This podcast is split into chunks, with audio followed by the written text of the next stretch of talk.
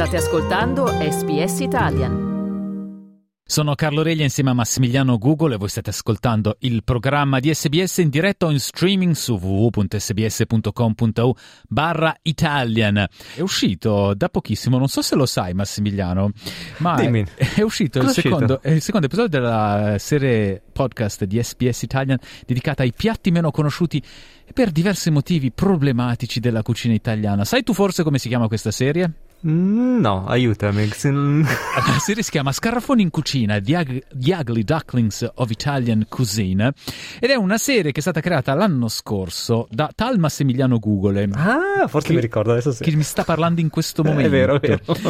Allora, Max, hai ripreso appunto la scorsa settimana con eh, Ugly Ducklings eh, parte 2, La vendetta, e abbiamo parlato di, eh, dei ricci di mare, e ci ha parlato in questo viaggio, tra l'altro neanche tanto disgustoso per chi in Eh, realtà non sa dipende. che sono le gonadi del- dell'animale che si spalmano sul panino. Qual è il programma in questo secondo episodio? Dobbiamo tenerci fermi sulle sedie? Allora, il secondo episodio racconta di questa ricetta antica, è toscana, stavolta andiamo in Toscana ed è il cinghiale in dolce forte. Allora, intanto Vabbè, l'immagine di per cinghiale sé- è facile, niente di, Eh. di disgustoso. Se tu lo vedi così non è che sia proprio il piatto più invitante, lo dico io mi assumo la responsabilità perché lo chef eh, Gabriele Gori invece pensa che sia bellissimo, ma insomma, a vederlo così non è che sia proprio... Non è, e poi tra l'altro c'è l'altra cosa che, come dire, è un po' problematica per molti immagino, perché con la selvaggina ci si mettono degli ingredienti un po' particolari. Se me lo permetti, io lascerei descrivere, lei lo fa molto bene, con un'immagine um, a Amico Davis, che reali- ha realizzato la versione in inglese di questo podcast, che racconta po- proprio così che cos'è il cinghiale in dolce forte.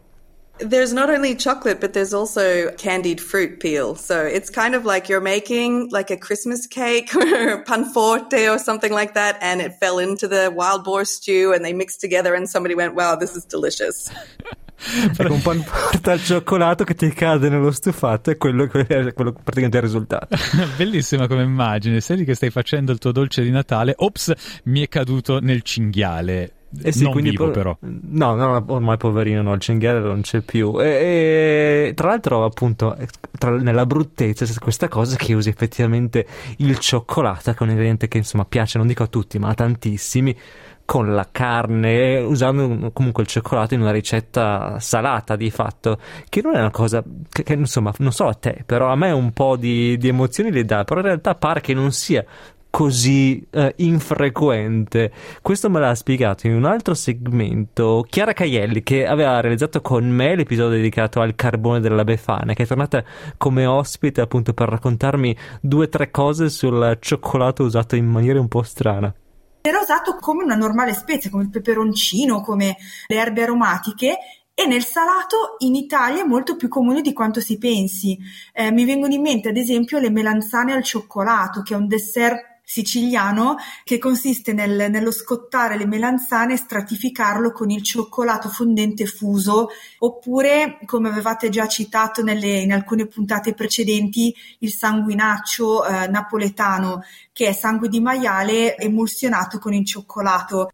Spero che non ci stia ascoltando mia figlia, che è una tossica del cioccolato e se scopre che si può mettere il cioccolato sulla carne mi farà impazzire. Ecco, questa ricetta in realtà eh, del, del cinghiale con carne oppure delle decorazioni natalizie cadute sul cinghiale, in realtà io non l'avevo mai sentita, quindi sono curiosissimo di sapere come funziona. Sì, è abbastanza, come dire, ricercata e anche ormai rara anche in Toscana, risale addirittura al, Rinascimento, quindi sono in pochissimi ancora a fare, naturalmente c'è nell'Artusi, e, insomma è una ricetta storica. E, e io ne parlo appunto in questo podcast perché è un po', un po' bruttino, insomma, con Emiko Davis nella versione in inglese, Emiko è la nostra amica qui su SPS Italia, l'abbiamo intervistata tante tante volte, lei è blogger, fotografa di nazionalità australiana, ma ormai residente in, in Italia, parla italiano benissimo, infatti l'abbiamo intervistata tante tante volte anche nel programma, mentre la versione italiana l'ho realizzata con Gabriele Gori, che ha un ristorante italiano a Brisbane che si chiama Artimino e forse non so se sia l'unico, correggetemi se state ascoltando e mi sbaglio, che propone proprio il cinghiale in dolce forte nel menù in Australia. E lui è proprio, mi ha raccontato anche che questo piatto l'ha- l'ha imparato mentre, eh, come dire, apprendeva il mestiere a Firenze e lui era cameriere all'epoca, prima di diventare chef, e questa cosa del cioccolato che insomma a me insomma non, non, dà, non fa così tanto appetito a pensarlo con la carne, ecco, non, non, sono, non sono l'unico.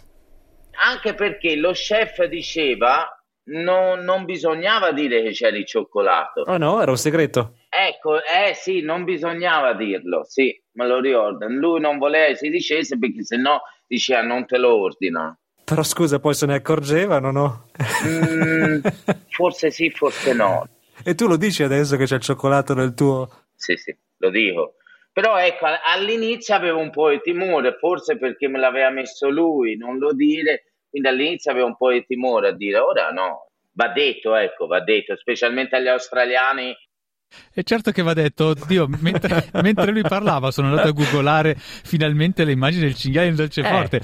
ma sembra no, un enorme... No, no, no. no, è veramente... È carne, è carne, sì, ma carne... della car- ha il calore della carne. Sì, certo. metti già il cinghiale più il cioccolato, questa cosa marroncina, fai la... vabbè, eh. tremendo, tremendo. È buono?